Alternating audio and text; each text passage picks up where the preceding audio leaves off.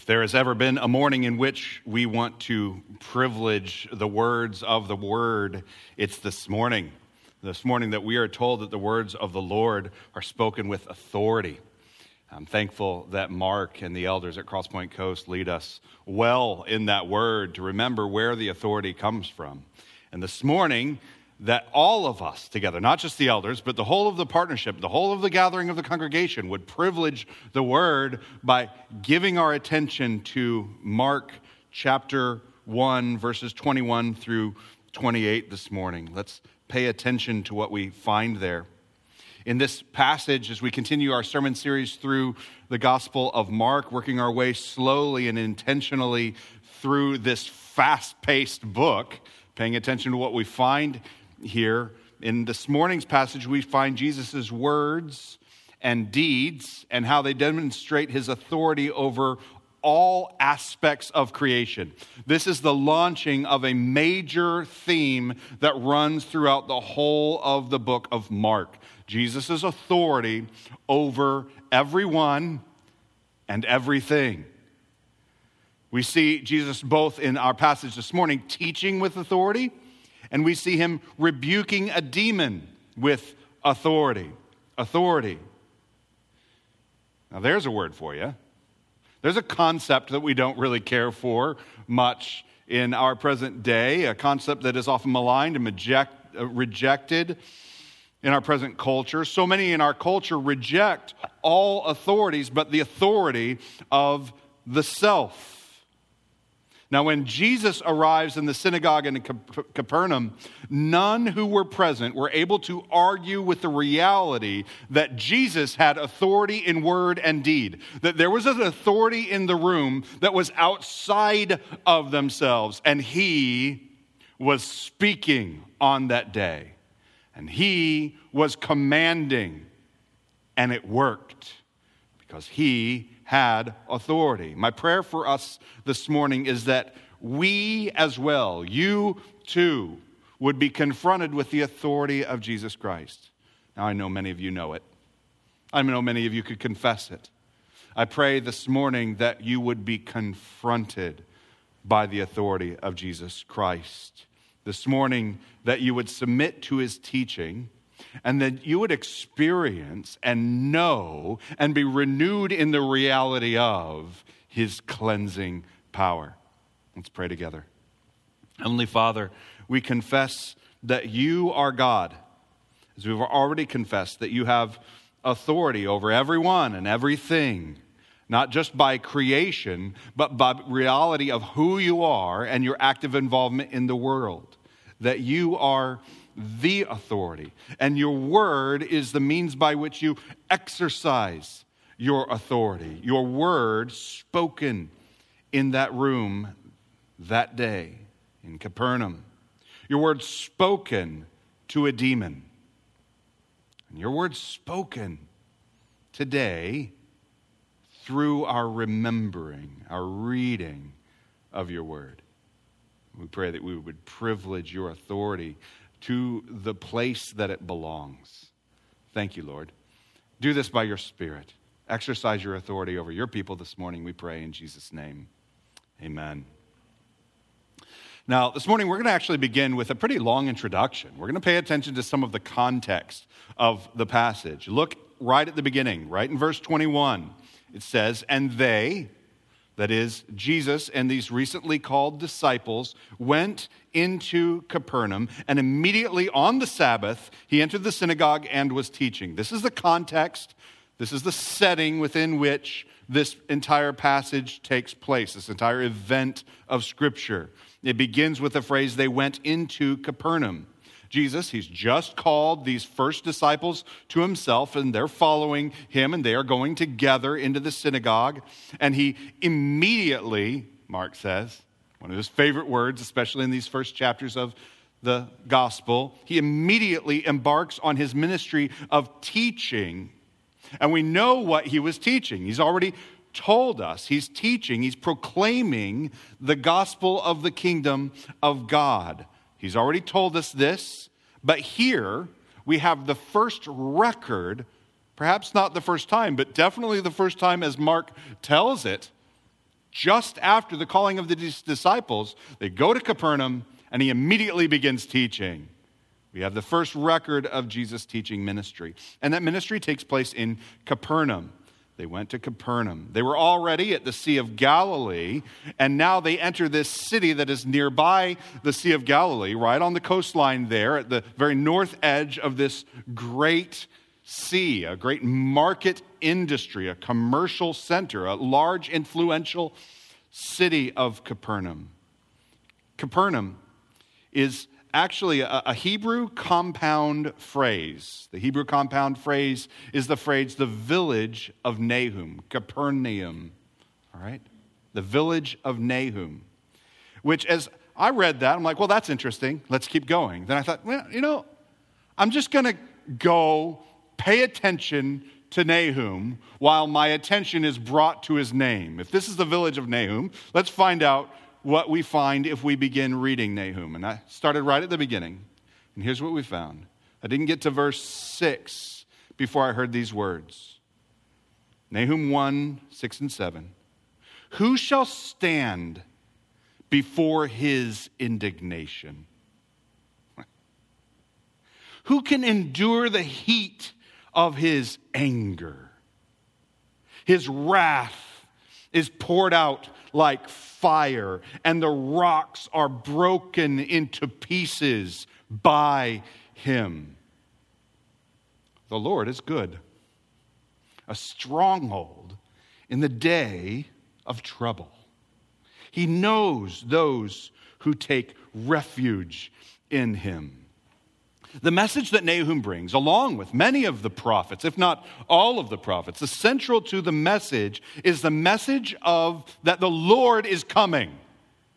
And when they speak about the Lord coming, they speak about the day of the Lord.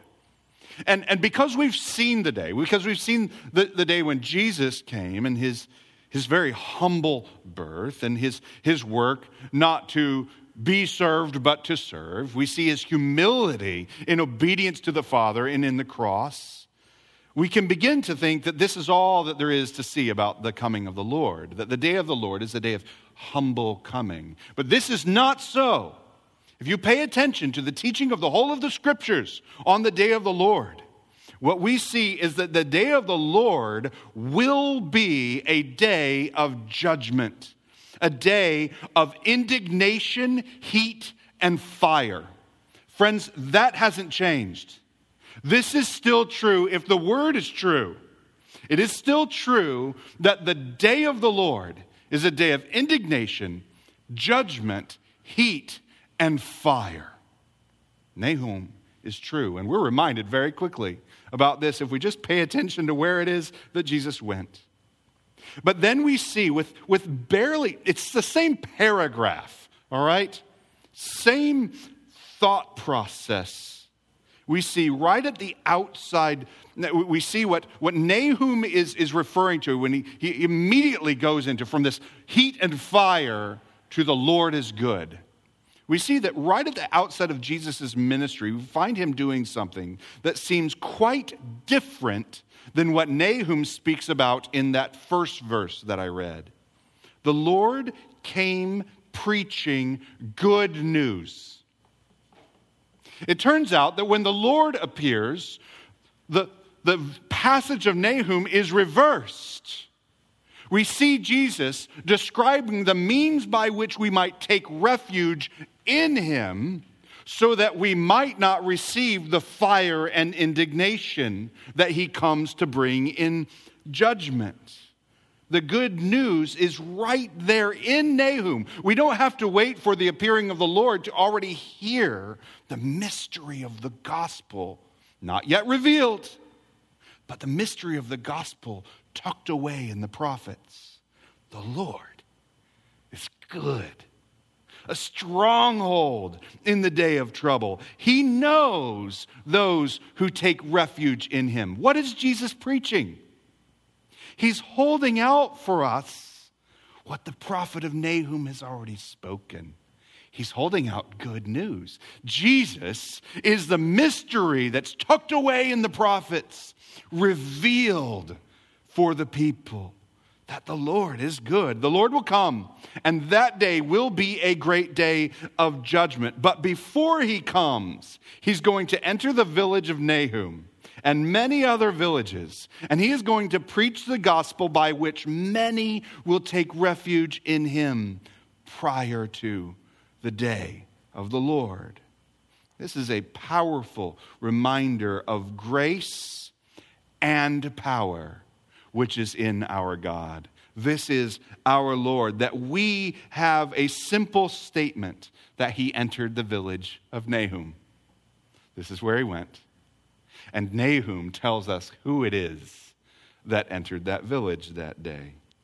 Now it tells us that they went the disciples and Jesus went into Nahum, and immediately on the Sabbath, he entered the synagogue. The synagogue. There appears to have been in this village of Nahum, this Capernaum, there appears to have been very good relations between the Jews and the Gentiles in Capernaum. We actually have a reference to this synagogue, likely the same synagogue that Jesus enters here, speaking to Jesus about a centurion, a Gentile Roman centurion whose servant was sick in Luke chapter 7, verses 4 and 5, it says, He, that is the centurion, is worthy to have Jesus do this for him, the Jews say. He's worthy to have Jesus heal his servant, for he, that is the centurion, loves our nation. And he is one who built our synagogue who built for us our synagogue. There appears to be a good relationship between at least some of the authorities in Capernaum, these occupying authorities, and the Jews who are in Capernaum. Capernaum would become for Jesus a base of operations in this northern part of Israel. As we'll see next week, Peter's home was in Capernaum. Jesus likely stayed there many times. We'll see him enter there just in next week's passage, which is a part of the same episode, by the way. You see the word immediately showing up over and over throughout this whole of chapter 1. Jesus is in these first few episodes seems to be carving out a bit of space in the world a little bit of space out of which he would preach and work throughout the entire region. And he's doing a bit of cleansing work. He's cleaning house. He's building an office for himself right there in Capernaum for the preaching of the word. The relative safety and provisions of this large commercial fishing city seems to be an excellent place for the launching point of Jesus' ministry. And here Jesus is in the synagogue where he launches his teaching, the very place Jesus and all the apostles would always begin their ministry in a new city was that they would bring the gospel to the synagogue. Jesus in the synagogue. But it's not all roses. It seems to have been a relatively good experience for the Jews in this city. But for Jesus, when he enters the synagogue, it is not a peaceful day, nor is it very often a peaceful day for Jesus in many of these interactions. This is the first of many of Jesus' interactions with the cultural religion of the day. There are two primary streams in the Jewish religion of the day into which Jesus enters. Now, you have to understand these are very broad strokes, they are not true of every individual in the culture, but broadly speaking, these are two basic categories for what was prevalent in the culture of the day. That the synagogue is, first of all, influenced by the, the Pharisees and that's what we see here. We have a, a very city focused gathering of, of 10 or more Jewish men of 13 or older could form a synagogue, and those synagogues were highly influenced by the scribes and the Pharisees in the day. And you see this very on the ground religious practice and devotion to the word taking place in the synagogue. And then We'll see later in Mark, we have another stream that is centered in the temple, not centered in each of the cities in their synagogues, but centered in the temple. And this was most influenced by the Sadducees. The Sadducees, it's very sad to see that they were very influenced by the culture of the day. Where the Pharisees were influenced by the word a great deal, but perhaps misunderstanding much of how, uh, how to teach. The Sadducees were influenced by the culture and had a lot of influence in the culture. And so the temple had become influenced not by the word, but by the command of God or his worship, but was increasingly influenced by the culture that was around them, particularly the Greek culture. Now, neither of these streams of religious leadership were particularly prepared for the coming of the Messiah. And it's for that reason that we see Jesus often encountering situations like what he encounters in this synagogue. There was a self righteousness and a worldliness that seemed to have shared the same space. That's not new, and that hasn't faded that remains a problem. Embedded, embodied in these two religious influences, the Pharisees and the Sadducees, is this self righteousness and worldliness that often mingles its way into the teaching and practices of religion in all places. Our passage is just the beginning of how Jesus' teaching and authority is going to confront self righteousness and confront worldliness and confront those who have falsely shepherded it. Immediately, Jesus enters. You know, another thing that we can see right away, and like I said, this is a long introduction to a relatively short passage. Verse 21 they went into Capernaum, and immediately on the Sabbath, he entered the synagogue and was teaching. Well, what is he going to find in the synagogue? He's going to the Jews, friends. This is who he is, and this is where he is going with the gospel. Before we make the error that has been so often made throughout history, and particularly in the church, to write off the synagogue and the Jews as only a people of error, don't miss where Jesus went. And what did he find? This is the very people, not only to be the first to receive Jesus' authoritative correction, but also to receive his cleansing grace. Don't miss what happens in the passage. They heard his teaching with authority, and he cleansed a previously demon possessed man. The Jews, since Abraham and Moses, the kings and the prophets, have long been not only the first to receive the word, but also the means through which the word would be brought to all the peoples of the earth to this day. Why would we disparage today that ministry? Let us not be a people as we study much error in a people. Let us not be surprised that we would find error and sin among a people. Let us be amazed that God has used this very people to bring this good news to us. The word that we have received today from Jesus himself, let us note, comes through the Jews. What teaching of Jesus? Serious question. What teaching of Jesus do we have that did not first go to the Jews? What teaching of Jesus do we have that was not first written down by a Jewish man of faith, often at great cost to himself, so that we today might hear and believe? Friends, there should be a very natural human emotion that should be rising up in you right now. Thank God for that. Even this letter that we call the Gospel of Mark is in, at least in part to the Jews who were part of the church in Rome.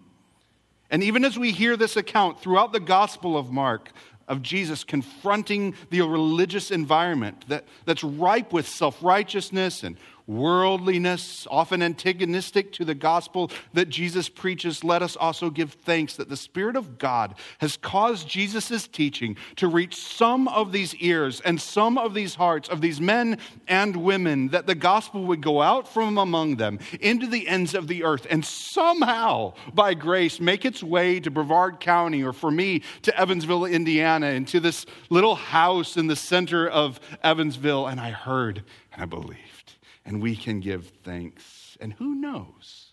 Who knows once this demon possessed man heard and was cleansed? Who knows if he was perhaps one of those who gathered on that day of Pentecost and was sent out with the word? We've barely even begun to explore this passage, and we need to move a good bit quicker through the remainder of it. But we've already been reminded that the day of the Lord's coming is a day of judgment. But before that day, the Lord Himself will preach good news so that all who take refuge in Him by His power and authority will be saved. That's the gospel. By His teaching, by His person, and by His performance through the cross and resurrection. So let us go on to consider for a moment the authority of his teaching and the authority of his command in our passage today. All of 21 is set up. All of 21 is context, but friends, we got to get the context well before we move on. So we move to 22. And they, as those who were in the synagogue hearing the teaching, were astonished at his teaching, for he taught them as one who had authority and not as the scribes teaching. What did Jesus immediately do? Don't miss this. Jesus' business, Jesus' labor on this day, we've already been told that this is his business, what he's doing. His business is teaching. We often talk about Jesus' ministry in word and in deed, but don't miss the fact that his first deed, his first act, was the act and the deed of teaching. This is the business of Jesus. This is a context into which his authority was recognized, and the powers around him began to be confronted not by his deeds, what we often refer to as his deeds, but rather they were confronted by the deed of his teaching. Friends, that ought to elevate for us the role of teaching and the power of teaching in the church. Jesus went teaching, and his teaching confronted the powers around him, and the people are changed in the midst of that power. What did Jesus teach? We're already told in verse 15, and you might even want to make a little note in the margin. Verse 15, he's proclaiming the gospel of God. The time is fulfilled and the kingdom of God is at hand. Repent and believe in the gospel. He's preaching the gospel, the very gospel that he came to reveal and to perform. This episode at the beginning of Jesus' ministry has Jesus' central ministry of teaching of the gospel as the context for the display of his authority. And there's that word again it's a word that's in the passage. It's an important one. I'm going to give you a Greek word just real quick. It's a relatively simple one. It's exousia. It's actually, again, it's a compound word where we had the village of Nahum. This is exousia or out of being or from substance. What the etymology, the sort of the root of the meaning of the word, that it's translated authority or power consistently. Just about any time you find this word in Greek, it's translated and understood as authority or power. The, the, the root of that word is out of substance, out of authority, from substance or essence. When Jesus is teaching, he's not drawing on something secondary, lesser, or dependent, but rather he's teaching out of a substantial substantial reality. He's standing on the substance of the thing. He's not referencing other secondary matters, but rather he's teaching from a, the very basic primal reality from which his teaching rises. Jesus is dealing with substantial reality, and therefore his teaching has authority and power. When I was reading this, I thought, what is a phrase that we might use today to demonstrate this? And I thought, he's cooking with gas, right? Here's one definition of that little phrase, cooking with gas, from the suggestion, heavily advertised in the late 19th century and early 20th century, that stoves using natural gas as a fuel cook more effectively than, for instance, wood burning or electric stoves. Jesus isn't depending on lesser things. He's cooking with gas. He's got the real substance, the real power. What he is saying is standing on something substantial, a reality that is in him. Another way to put it is what Jesus is saying, he's not offering up for consideration. He's declaring that it's true. I remember as in college, I had a campus pastor, and he had this really annoying little phrase. He'd say it very often. It was derailing for me when I would hear him. He would say this. He would say, he would begin so many of his sentences with, I believe that, and then he would go on to teach. And I remember thinking over and over again, I don't care what you believe. Now, if we were sitting down over coffee and we were just chatting together, I might be interested in hearing some of your thoughts. But you're preaching, brother. Preach. There's a difference. He was speaking out of a lesser thing, a less substantial reality, which is his faith, his belief, his understanding of the matter. I kept saying to myself, I don't care what you believe, tell me what's true and declare it. Jesus didn't walk into the room and say, I believe that, I think that, it's my understanding that the kingdom of God is at hand as I've examined the things as they stand. He's declared it's true. The kingdom of God is at hand. It's not up for debate, it's not up for interpretation, it's simply true. Now compare this to the scribes of the day. In his authority, you couldn't confuse him with the other teachers. Kent Hughes calls the scribes' teaching, I love this, secondhand theology. He says that they were in bondage to quotation marks. So good. They would say things like, Rabbi Hillel says, or Gamaliel says. And at some point, what Rabbi Hillel may say, or Gamaliel may say, may be of some value. But I don't want to hear what people say unless what they said stands up with authority and truth.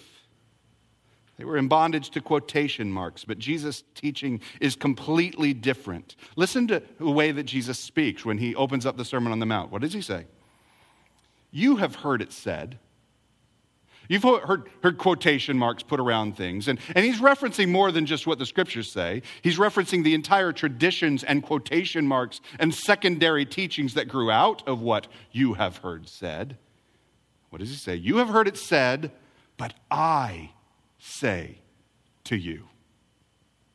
He's going to give a substantial, declarative reality You've heard a variety of interpretations, a variety of quotations, but I'm here to bring essential substance for what is real. The teaching of Jesus is the word of authority, and it's this authority by which every subsequent statement of truth must be measured. Every statement and declaration must be a repetition, a quotation mark of this substantial reality.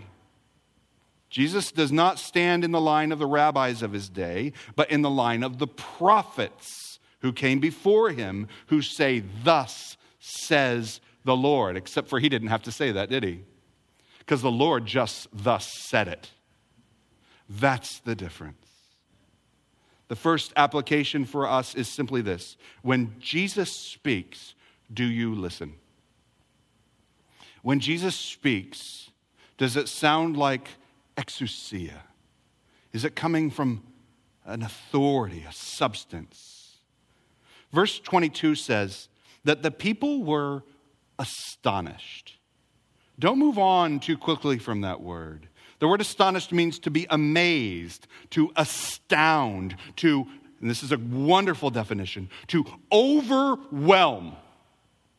Jesus' words overwhelmed their thoughts, and this ought to be so. When Jesus' words come out into your ears and your minds, does it overwhelm your heart so that you shut up and hear and receive and are changed? Does he have authority? Do you hear his authority? Or does the sound of our culture, the sound of our own thoughts, cling to our control? Listen, hear, and be overwhelmed by the message of the gospel. I know I haven't preached the gospel much, though it was in there, it was right there in Nahum. But let this message serve us as we move forward to the unpacking of the gospel to a much greater degree as we walk through the gospel of Mark. I do think that there's an application point, if you don't mind me preaching to me for just a moment. You kind of watch something going on. The elders listen carefully to the teaching and preaching reality application for this passage. Phillips Brooks offers this illustration. It struck me. shared by Kent Hughes. He writes The preacher teacher as a train con- is, is as a train conductor so very often. This is a mistake. He's like a train conductor that, that thinks he's been to all these towns because he's announced them but he's never actually stepped his foot off the train. Compare this to the true preacher, Kent Hughes says. Their sermons are like thunder because their lives are like lightning. That when Jesus spoke, he'd been to the kingdom and he is the king. And when he spoke, his words were like thunder because you were watching lightning. This ought to be true for the preacher as well. Another phrase that I've said along the way is the preacher ought to be like a fat cook because the preacher is so busy f- snacking on the meal that he's preparing for the congregation. Don't trust a thin preacher. I'll let you do the math on that. Trust a preacher that looks like he's been snacking, like he's stepped off the train and spent some time in these places. Dr. Barnhouse shares uh, an event where he was with a friend, and the friend asked, What's your favorite symphony, Dr. Barnhouse? And Dr. Barnhouse says, Well, Brahms first. How does it go? The friend says. And Dr. Barnhouse began to whistle the main theme of the symphony. A symphony. Think of the instruments, think of the percussion, Think of the various sections and all the sounds and all the notes. And suddenly, Barnhouse recalls I was overcome with how ridiculous it was that I should be trying to communicate that great musical composition with my weak whistle.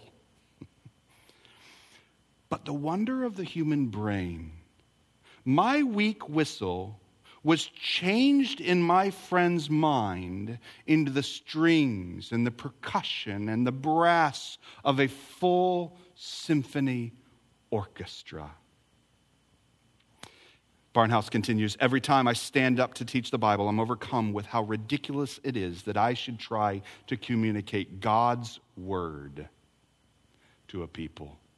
I can tell you how many times I've thought this. I've thought, God, you have asked me to do something silly, and I don't want to do it. I don't want to stand up there and say a bunch of words that are just a stupid whistle, at best catching some of the notes of the melody. But I'll tell you, as a preacher, one of the things that says, you know what, let's do it again. Let's do it again. Is when I'm preaching, I'm looking out and I can see some people and they can hear the brass section. And they've heard it before and they know it and they've, they've heard it and they, they can remember and they call it to mind and they can hear the strings and they can hear the violins coming in. I'm just whistling a melody. But they've known and stepped off the train, so to speak. They know what it's like to be there and to hear those sounds. Church, we are all ministers of the gospel. Elders are those who preach to the congregation, and the congregation goes out with this word that has resonated like an orchestra in our minds and hearts by the power of not of the human brain, but of the Holy Spirit, and we go and we preach. We must be found whistling a unison melody, and may the Holy Spirit bring down His power, His fullness of the Jesus' teaching to resound in the human soul with all the authority by which it was first preached by Jesus himself. You know that the Holy Spirit, who baptized Jesus for this ministry, is the one that is working in the heart of the person who hears you whistle the gospel. Power, authority in the preached word. There is a power to teaching the gospel because there is a power in the Christ. But there's also a power in the Christ not only to teaching, but also to command. Now, the power of Jesus' word, it's put on display not only to teach, but also to powerfully command and restore. Not to teach as though offering up, but to command so that it is. do you see? Look at verse 23. Here's how it goes. And immediately there was in the synagogue a man with an unclean spirit, and he cried out, What have you to do with us, Jesus of Nazareth? Have you come to destroy us? I know who you are, the Holy One of God. Picture the scene. See it with me. There was a man, likely, quite possibly, one of the members of the synagogue. There's little indication in here that he was somehow some raving guest. He doesn't come in like a raving lunatic, he's simply a man Friends, let me caution us not all bondage looks the same. I wonder, did this man even know how much his soul had been taken captive by the prince of the power of the air, as Ephesians put it? By the prince of this world and the powers of dark. Did he even know just how dark and controlled by another his soul had become? Certainly, he had participated in his own captivity. How many souls in how many churches are captive to this world, its ways, and its authority. I don't want to, to brush over the reality of this particular reality of possession by an unclean spirit that is in our passage today. But I don't want to miss the opportunity to ask this question Is it possible that you need nothing less than the authority of God Himself to command you to lay down the enslavement of this world cling to the power of Christ? Is that possible? Is it possible that that's you? One day, that man went into a synagogue. He just went in perhaps like he did every other week. But on this one week, it became apparent to himself and all who were there that this man was a captive, a man enslaved to sin and the devil, even as he starts shouting in the middle of the teaching. I wonder, as a preacher, how many teachings was he able to endure easily? No need to shout not really confronted. But on that day, when Jesus began to explain the gospel of the kingdom and unpack the mystery revealed, I wonder how many of those around him knew of his enslavement. I find it very likely that some knew that he was a sinner, but not a lot unlike themselves. I mean, sometimes he was arrogant or rude, wanton or greedy, perhaps perverse or crass or a slanderer like themselves. But really, such sin is kind of commonplace. It's no really big deal. It's just a little bit of worldliness, you know? But the reality is that our sins that are commonplace are the very bondage of the powers of this world. The fact that our sin is commonplace and worldly just demonstrates that our entire world is possessed, is under a foreign alien power. How in the world could such darkness be commonplace? On this day, Jesus would bring an enslaved man into refuge and authority of the king who is coming. Do you hear, Nahum? Now, the demon says, this unclean spirit says, What have you done with us? What have you to do with us, Jesus of Nazareth? What have you to do? And the answer that is expected nothing, nothing. This man has to do with the world, he has to do with the ways of Capernaum. He has to do with complacency, self righteousness, worldliness that was so prevalent in the day and even among the leaders of the people. He probably blended right in to the ways of the synagogue, or if he was here, perhaps he would blend in among us. But he had nothing to do with Jesus. Satan and his minions have no place, no fellowship, no similarities with Christ and his gospel. The proper answer is what have you to do with us? Nothing, clearly. What do you have to do with us? Just leave us alone. But Jesus will quickly display that he does have one thing to do with them, and that is to cast them out and destroy the evil one. One thing and one thing only. Now, as the demon declares this, and it's not working, he has nothing to do with them except for it seems that he's going to do something to him. He says, I know who you are. He tries one more tactic. What if the demon said to you, I know who you are? I know your name. What if a demon said to you, an unclean spirit, said, I know who you are? I know your name. Friends, that's a, that's a word of power and control. I would be terrified if I was about to be exposed by the evil one. But not so with the exousia of Jesus. The demon knew Jesus' name, but Jesus was not afraid because he knew who he was too. He had been tested in the wilderness, and he is the Christ, the Son of God, and unwaveringly, authoritatively so. And so we rebuked him. Look at verse 25. But Jesus rebuked him, saying, Be silent and come out of him. The man convulsed in verse 26. He cried out and then he came out. Please note that the demon came out crying, not speaking. He didn't utter a word because Jesus has said, Be quiet. He had no more words that he had authority to say. This is true every time evil is brought into the light by the truth. Darkness and all that take refuge in the shadows cannot endure the light. And so it either fights back or it has to be shut up. There is no other option.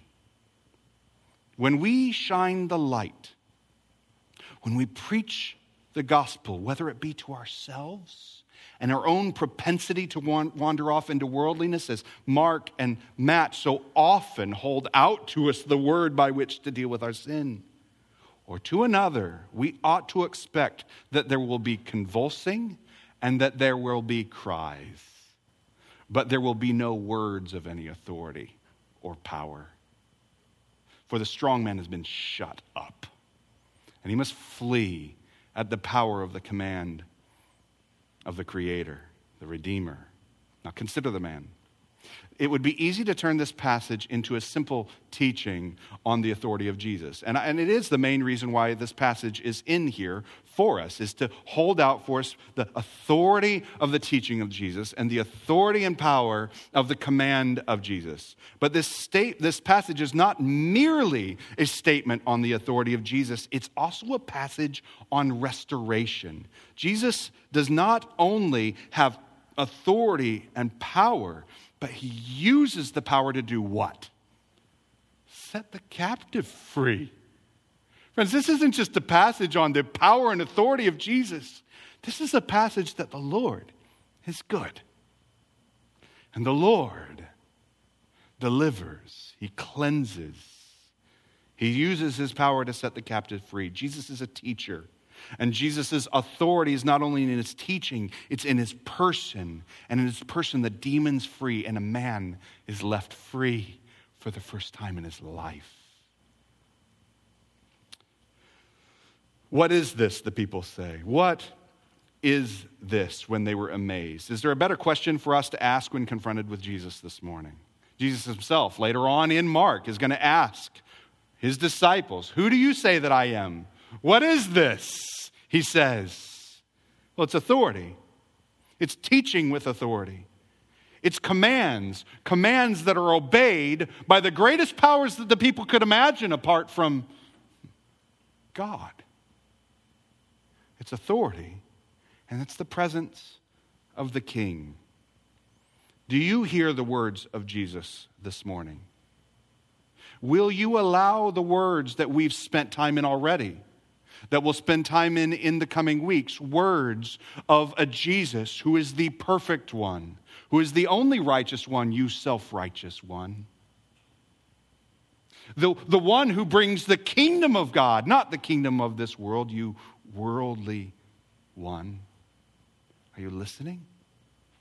Are you being confronted by the gospel? And do you see the one who says, Take refuge in my cross?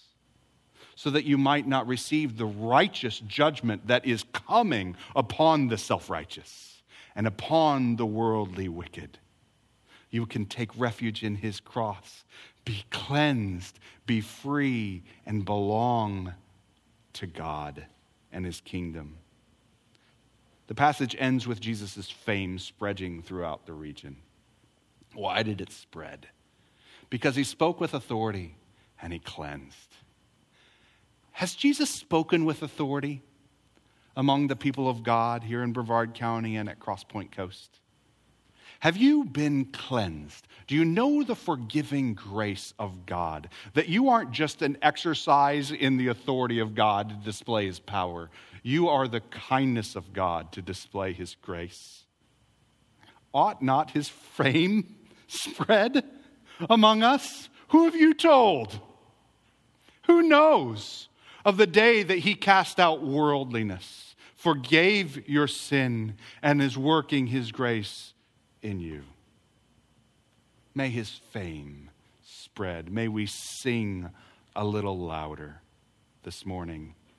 And if you are still remaining in worldliness or self righteousness, if you remain there, know you don't have to be demon possessed to know that the judgment of God is real.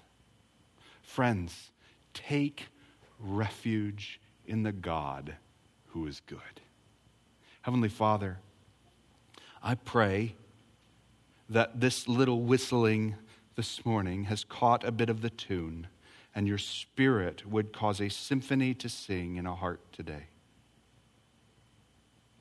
I pray that you would cast out worldliness by your authority, that your spirit can actually come into a heart, change a will that is bent on this world to look at the Christ, to hear his gospel, repent of sin, believe and be baptized.